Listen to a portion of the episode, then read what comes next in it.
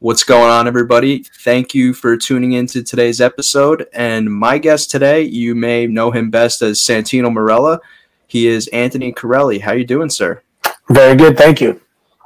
How's uh, how's your day going so far? What's like a typical day for you look like? Oh man, so uh, I had to coach last night, so I slept in a little bit. I got up at like just uh, seven o'clock, and then I got the kids. We're getting my son's getting ready for school, and the little one's she's a maniac. And then uh, take the little one to the bus.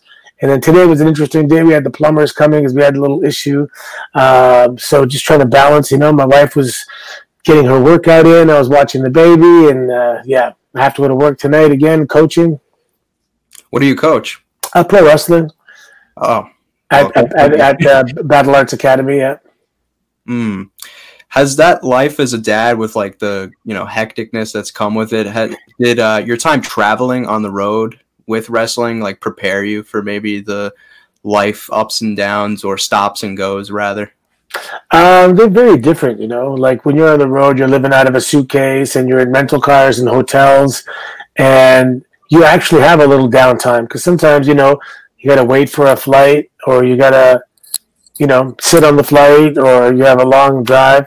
So you have some downtime to think and, you know, relax. But when it's when it's home, it's go, go, go, go, go if I have a spare second, I got to cut the grass, fix something, you know. Um, there's all, all, these projects on stuff like that. Sometimes going on the road is actually like the break. That's the vacation. How are you in terms of being on the road? Like, was it just straightforward for you? You kind of just, you know, catch your flights, prepare for your matches, or were you one of those that was a little more had your fun on the road? Uh, I think I had a good balance when it, when I started off, I wanted to have a little fun, and and then um, you know I always got my workouts in, and and I tried to eat healthy. I wasn't a big drinker or club guy, that kind of thing. But you know, once in a while, when if you got to go out, if everyone's going out, then we got to go out. You know. Did you have like a usual uh, group of people that were kind of your travel buddies, or did it vary? Well, my first three years, I rode with Randy, and then um, then he got his bus, so I was by myself. No, then then I rode a lot with uh, Vladimir Kozlov uh, when I was tagging with him, and um, and then near the end it was uh, Damien Sandow and Brodus Clay, where my that was our car. So it was three distinct periods of my on the road life with uh, different cars, and they're all you know they're all great great times because it's your choice who you ride with. So obviously you're going to ride with someone that you know you like and stuff. Mm-hmm you weren't on the bus. I would have figured that uh, after you know the time spent with Randy, he would have let you. Uh... No, he asked me. He was, "You can hang out." I'm not, I'm not hanging out in your bus. I got to be known as the guy that lives on the guy's couch. You know. well, I think ten-year-old me right now, if he were to hop on this call and see that the accent it wasn't as prevalent as the Santino we saw on screen, he would be so shocked. How often in your normal life, if you get recognized by maybe a fan or a person who knows you from your time as Santino, do they either get taken aback by not having the Santino accent or do they ask you about it? Yeah, no, I can see it in their face. I can see it. They're like, it, looks like him, but it doesn't sound like him. Um, you know, you don't have to dig too deep to know I'm Canadian, right? But uh, if you don't dig deep, then that's all you've ever heard. Um, it, it's funny. There's a couple guys online right now on Instagram, and they put these characters on, and uh, I, I, don't want to see the real them. I just want to know them as the character and stuff. So, um, but the character actually so my dad is an Italian immigrant, and at the time of my birth, he was still an Italian citizen. So I was entitled to my dual citizenship. So after I became the character Santino, I used that as an opportunity to get in touch with my Italian roots, and I became an Italian citizen. Um, I got a passport. I studied the language. I was I learned the language, you know, uh, uh, to the point where I was able to one one time do a, a live interview in, in Italy. So uh, yeah, I definitely. Uh, you know, got closer to my Italian roots because of the character. Did you play Santino when you were in OVW, or did that? No, no. no. Yeah, I, I, was Boris Alexiev right up until the day I debuted. You know, I was driving to a live event in OVW, and uh, Vince was looking for somebody uh, Italian in the developmental roster. so I got a phone call and they're like, "Hey man, you know your background's Italian, right?" And I was like, "Yep." And they said, "Can you speak Italian?" And I'm like, uh, "Yep." And um, I said a few lines, you know, and it was I convinced them. and uh, I flew out the next day, like literally the next day. Got to Italy the day after that because you know you fly overnight kind of thing. And I debuted the day after that, and it was just like boom, boom, boom, and then and then it was like pack your bags, you're on the road for like you know eight years straight. Wow, so that was such like a snap. Uh, Snap. Wow. And I remember I was even asking him like, what's going to happen to Boris?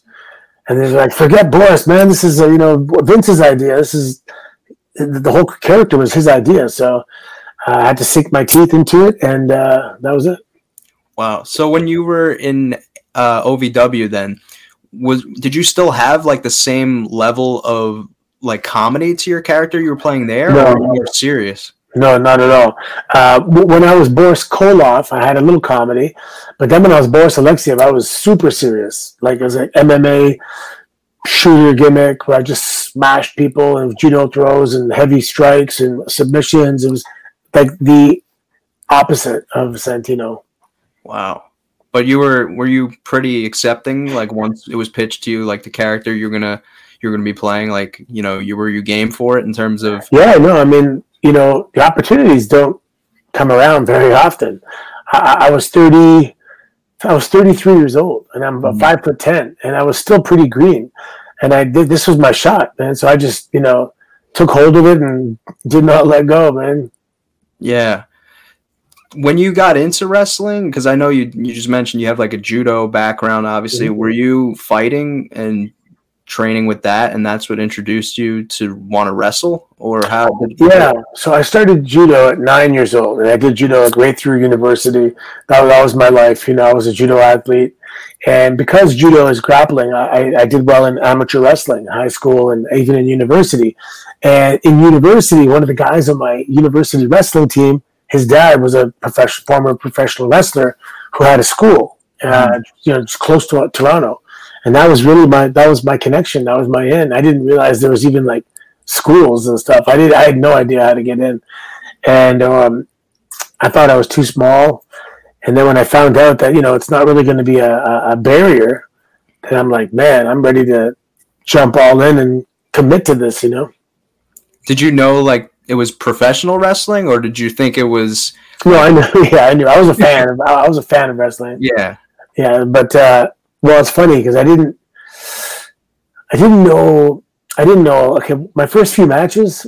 So my coach was trying to. He's he's from Bulgaria. He was like a super high level amateur wrestler from Bulgaria, like world, world level. And uh, he was trying to explain to me that if someone's taking advantage of you, like during the heat, they're just getting stiff and they're just hitting you, like you know, stiffing you, right? He said, just you know, you have the ability, just grab them, you know, take control for a second and tell them like relax you know let's let's work. Don't take advantage of me. I'm not that you know you're not going to take advantage of me. So i'm like just take over? He was yeah just take over.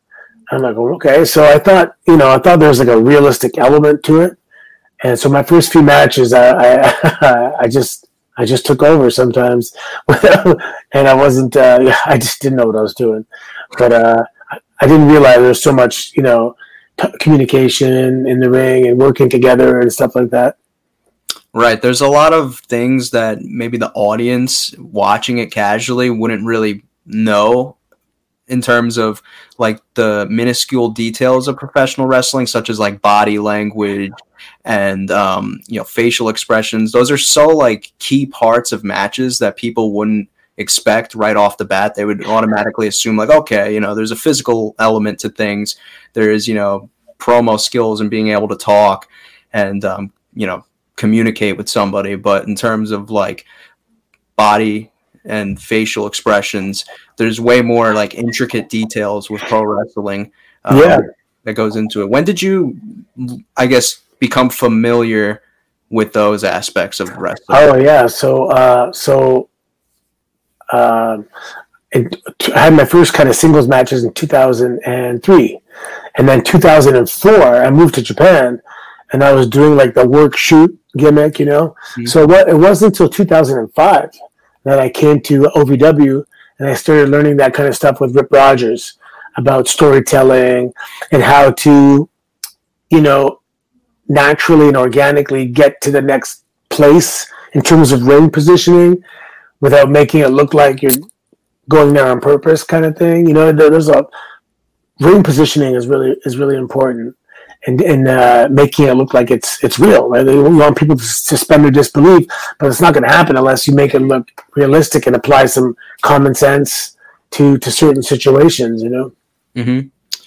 From your time as a fan prior to getting into wrestling, were, were there any uh, wrestlers that you gravitated towards in terms of like wanting to take bits and pieces of what they did and apply it to your own craft? Yeah, I mean, I was a huge fan of uh, Jimmy Snuka, Hulk mm-hmm. Hogan, Davey Boy Smith. Um, those are my, my early favorites. You know, my, my first few favorites were, were those guys. Billy Jack Haynes. Mm-hmm. Um, and of course, you know, Bret Hart and Shawn. I used to hate Shawn Michaels, like I, I, as a character, you know. Well, I'd imagine being from Canada. yeah, and and then when you start learning how to work, you're like, damn, he's like. Then you like you have a whole new appreciation for Shawn Michaels and then there's you know obviously everyone was a fan of Stone Cold and The Rock and Undertaker and man, but there, there's you know I was a fan of uh, Ricky Steamboat. Mm-hmm. Even guys like Perry Saturn, you know, yeah. he, bust, he bust out some judo throws. Taz did some judo, so I was kind of always was able to identify the, those real techniques. Were you growing up during the era in which um, the Montreal screw job happened? Yeah, so I'd assume like you know growing up during that time period with like that that must have been a prevalent topic point.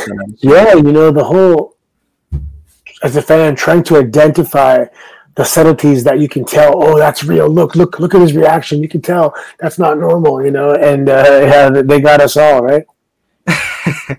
Did you find like the people closest to you were they supportive of your um, wanting to pursue professional wrestling, or did they maybe turn a blind eye to it? No, uh, everybody knew if anyone could do it, it would be me. You know, I, I had the skill set for it, but you know, it must be terrifying for your parents. I mean, for me, it's different. My daughter's wrestling now, but you know, I know what it's like. But for my parents, they're like, you know, this guy's going to the circus. He's going to Hollywood. He's going like on the road. Like they, you know, they they they just didn't know what it was, what it entails. Um, am I going to get hurt? All that kind of stuff. So I, I imagine they were terrified a little bit, but they never they never told me don't do it. They never said you're crazy. You'll never make it. You know, they, they were they were very supportive. Came to all my matches locally.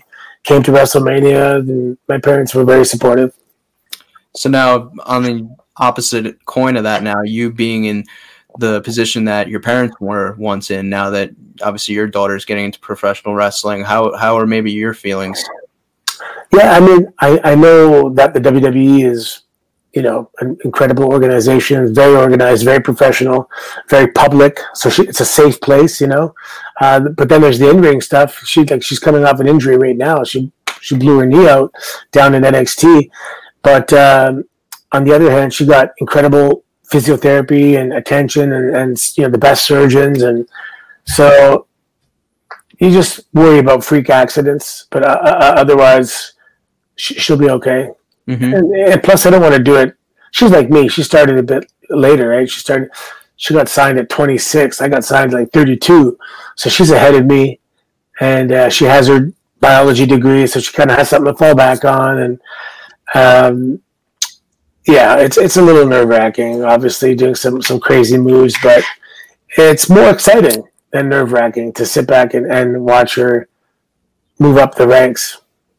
Right, and you're able to kind of a- apply your experiences and your knowledge into her. Whereas maybe when you were getting into wrestling, like you didn't have like a direct person to kind of shed their knowledge onto you.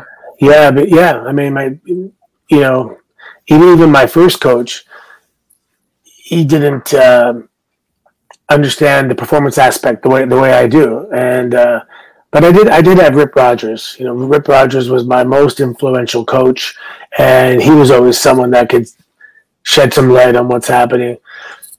Mm-hmm. He was kind of like you know that that father figure in the business for me. Right. And uh, now you're obviously in Impact. And when I was doing my research on you, I noticed that you're an authority figure down there. What what does like your job now entail? Are you like a GM? Like kind of like a, it's kind of like a GM. Yeah, it's called the director of authority, where you know I can make matches and stipulations and and uh, if there's a you know a ruckus going on in the ring, I can come out and say it looks like we need to have a match and you know, tonight the main event and that, that kind of thing, you know. But uh, I'm actually wrestling. Uh, I wrestled in April, and I'll be wrestling um, next month. No, this wait, we're June in uh, mid July. I'm wrestling at the, the day after Slammiversary. So from time to time, if the body holds up, I'll, I'll have a few matches here and there is this like your first match in a in a while? Because I remember you had the whole neck injury that kind of. Yeah, no, I wrestled in April, last April. Okay. How was that kinda, I was okay. My neck was tight after the traps and everything were tight, but the doctor was able to, you know, do some stuff, press some pressure points, and and uh, relax my neck a little bit. After mm-hmm. you have surgery, your body is really uh, it's just tight, right? It's it's it's worried. It, it, it, knows that there's been something invasive, so it just it just tightens up in, a, in, an attempt to protect you. But that tightness is actually very uncomfortable. So we have a really good doctor at Impact, and he's able to. Honestly, in a couple days, I was like, "Damn, I can wrestle again," you know. So knock on wood, and we'll see. Uh, I'll wrestle as I'm not going to put myself at in serious risk, you know. But as long as the body's feeling good, I'll, I'll, I'll wrestle a few more times. I got to show these kids how to do it. Somebody's got to, you know. Yeah. when getting when getting back involved with uh, Impact, um, was that an itch on your part that you got, or were you presented something that caught your eye? Um, it was timing, you know. Um, up until COVID, I was running Battle Arts, uh, just you know, my wife and I, and uh, I was there. I was there every day. I was there 16 hour days sometimes and 12 hour days and, you know, doing the maintenance and running to, you know, it was, it's a huge facility and uh, I wasn't very good at delegating. So I was doing everything myself and uh, it just, it just consumed me a little bit. But uh, since, um, since COVID, you know, we brought in some, a new team and it freed up my time to, to do the things I want to do. So it was actually, uh, really good timing. And also, I have small children now as well. Uh, my, my daughter turned 28 today, Bianca, or Arianna Grace. And I got a one year old and a four year old. Well, my one year old's turning two next month. But anyway, uh, so I don't want to be gone all the time. So the impact schedule was, was, was great. You know, it's like, um, I think it's like this month was twice. Next month is two weekends a month and we just do you know double TVs. So um, that that fit my lifestyle like perfectly. Right, it's the best one, and it's fun to be back on TV, and um, not just to be on TV, but to to produce television and uh, to see everything that goes into it. You know, with direction and and uh, production and the talent, and you know. If I want to stick around in the business as I get older, I'm sure I'm going to have to be a producer one day and, and get in on that side. Um, and and I like it. I, I like the production of television. You know. Right, you kind of get a little bit of the best of both worlds there. You kind of get to have the wrestling aspect of your life still still involved, but then you also have time to spend with um, you know your family because the WWE schedule, I'm sure, was uh, pretty rigorous in the sense of constantly being on the road, missing you know family functions and events and whatnot. Yeah, if I was able to get that Booker T schedule, you know, like one day a week, that's not bad. But when I was there for many years, we were doing both TVs. So mm-hmm. uh, and, it was Monday, Tuesday. So it was like Friday, Saturday, Sunday, Monday, uh, Tuesday, and and then you but you, you travel home on Wednesday, and you got half a Wednesday, Thursday, and Friday morning you're gone again. So uh, it was a day and a half at home, and that that's tough. Like like when you're only doing four days on the road, you have two and a half days at home. It's a huge difference. Uh, a day and a half um, at home is it's it's like it slowly catches up to you, you know. But when there's two and a half days at home, I could do that forever.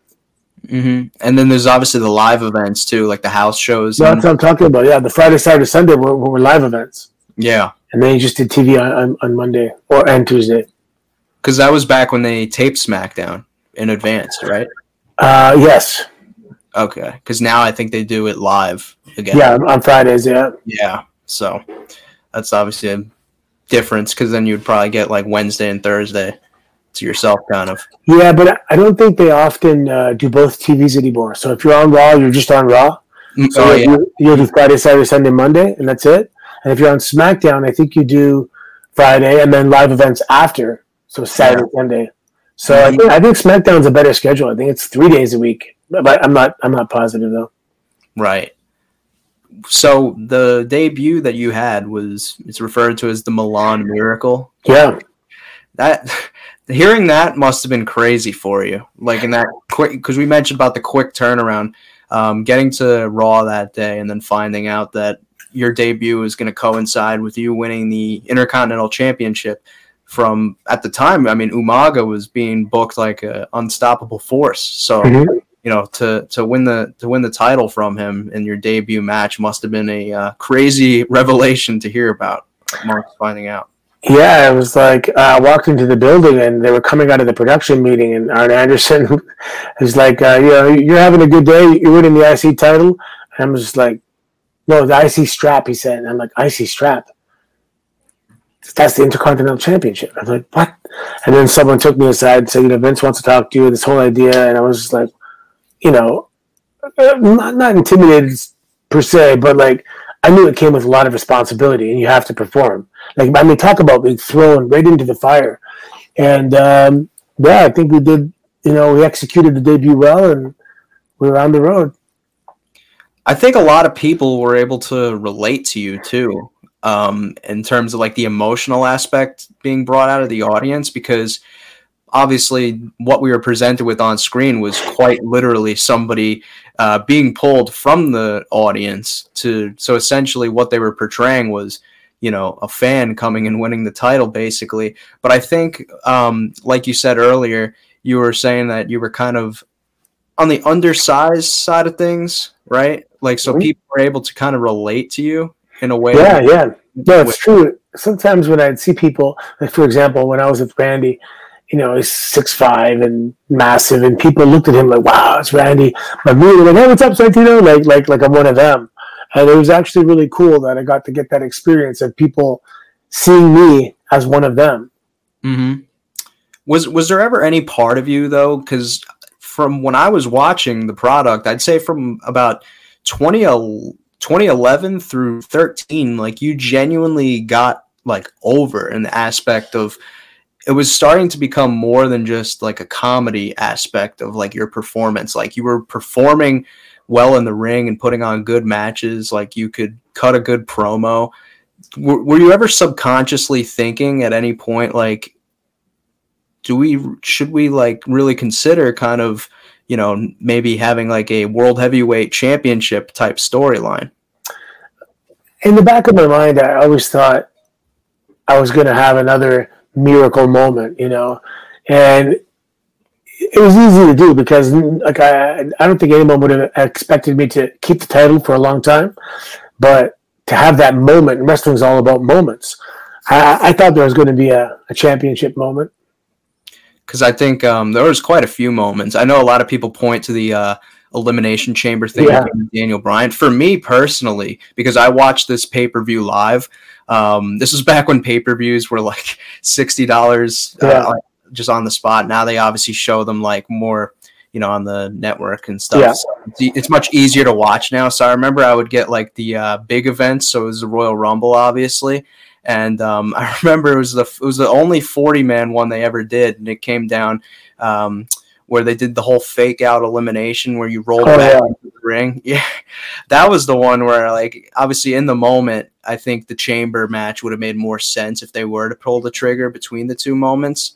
Um, I think I saw a recent interview of yours where I think you had spoken to one of the refs who was involved in the chamber and that they were considering like changing the finish on the fly. Do you ever know like how close they were? And no, I was talking to Mike Chioda. He was in the gorilla position where Vince is, and he was looking over at Vince, and he's like, "Man, he was close. He was close.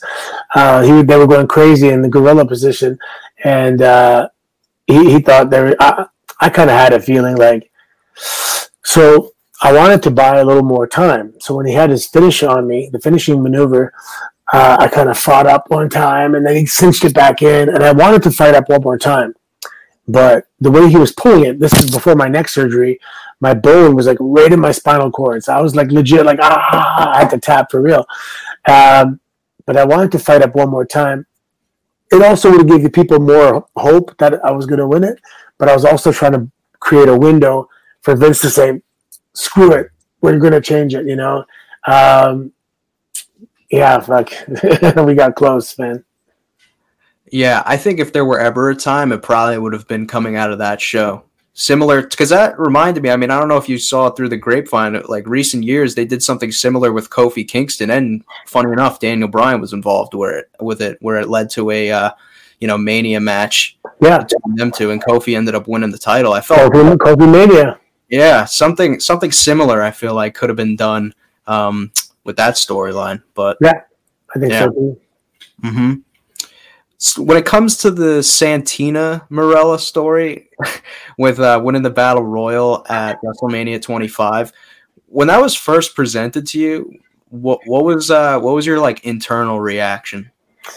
Uh, well, one, I kind of felt bad for the girls because uh, you know they've been working hard all year and um, you know fighting to get this match, and then I kind of stepped in and, and you know won the battle royal. So I have a lot of respect for the, the women's division, and, and I was like, sorry, but you know, there's an unspoken understanding that when you're given the job, you're going to do the job that you're given, and you're not going to say no, right? So, but um, I knew there was the potential for some really good comedy and the dynamics between me and Beth Phoenix, and uh, it's funny that was actually probably my biggest like individual WrestleMania moment was actually as Santino. when you know when I look at that in ring post match segment where I'm dancing and celebrating and um, and it was cool because like you know the audience caught on that it was me, but the uh, commentators were trying like who is this diva? Who is this diva? so it was it was pretty funny. But actually, we never on TV we never said that it was me playing my sister. We left it as it was a real person. And even at the end, when Donald Trump fired Santina, Santina runs on and Santina runs off right away, as if they're two people, you know, two two separate people, and uh, and that's how we left it. You know, we, we I, Santino never admitted that it was uh, him playing his sister. so so, so technically, Santina should probably be in the encyclopedia. You know. Yeah, Technically, I, didn't you make didn't you make a recent Royal Rumble return as Santina too? Oh gosh, yeah, 2020. wow, uh, just to think, uh, Santina has made a uh, Royal Rumble return before Santino. I know, and then it was such a, and then COVID happened. That's a that's how big of a return it was. It's, it created COVID. Yeah, it's one way to look at it. Yeah.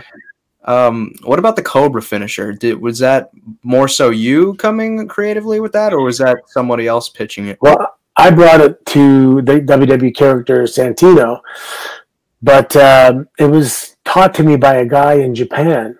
Um, just a guy, a, a friend of mine. who was in a bar, and he used to have this little trick. He'd do his arm, make this little puppet thing, like a, you know, kind of like a little wooden puppet, and that was it. It was just a funny little thing he did every time I saw him, and and uh, years later, I was in Atlanta. I believe it was Atlanta. We are at a live event, and I said, "Oh, I'm going to try something."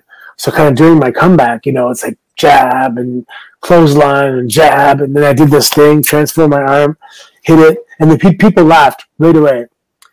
And I remember Cena was like, "I'd keep that if I were you." That was anyway. So I started doing it just on live events, and then one day I went to uh, Raw and I was wrestling uh, Zack Ryder, I think.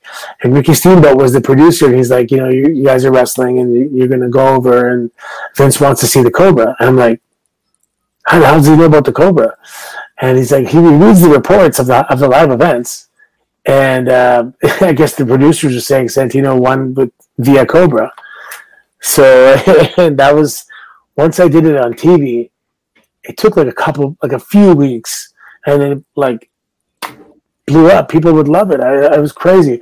I remember after a few weeks, I would gesture that it's time for the Cobra, and I'd see people jumping out of their seats, like in, in my peripheral vision, and I'm like, damn, like it almost didn't make sense how much they loved it. Like they loved it like it wasn't that it wasn't that amazing, but people loved the Cobra, man. It was crazy.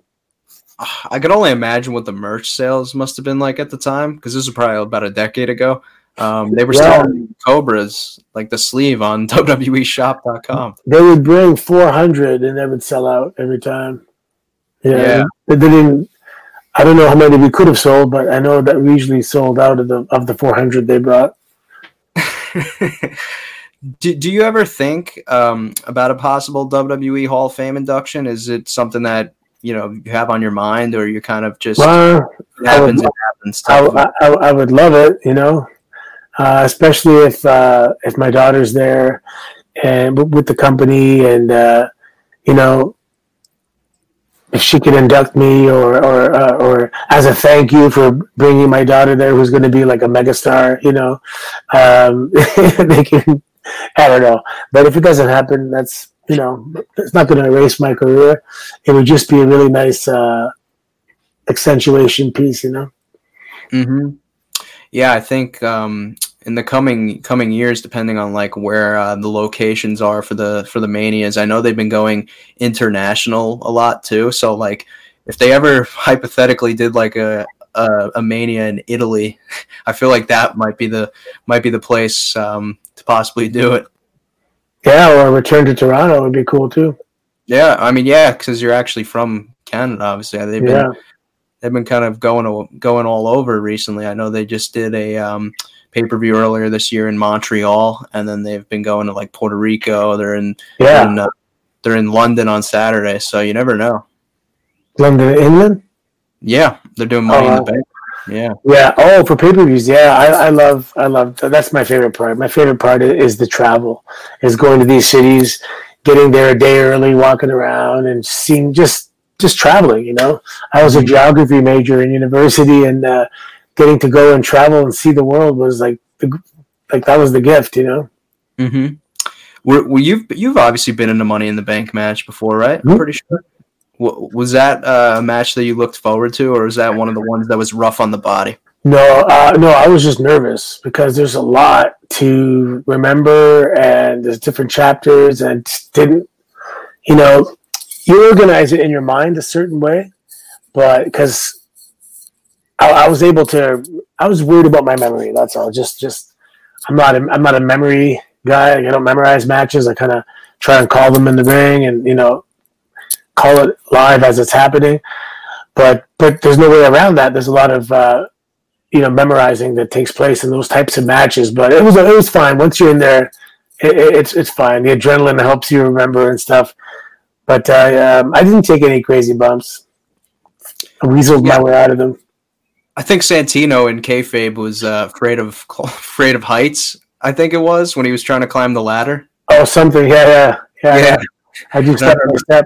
The funniest thing in that match was when the match started. I just tried to do a jump for the briefcase, like from the ring, you know, It's just Oh, like yeah. a, straight, a straight vertical jump.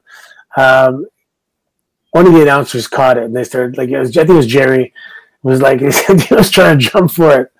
Uh, but one thing I did in that match too, uh, somebody hit me at the top of the ladder, and I slid down like do, do, do, like it hit me Oh, in the face with yeah. every rung. And from the side angle, it looked it looked wicked. It looked like a Looney Tunes, like a Three Stooges spot, you know. which I think is ironic because I think um, that Three Stooges movie in 2012 had just come out. Thank you very much. It was a fun conversation. Uh, maybe we can do it one day in the future again. Continue from where we left off, and uh, best of luck with the podcast in the future. I think you're a great host, and I think you can really go places with this thing. Thank you. Have a good one. Thank you.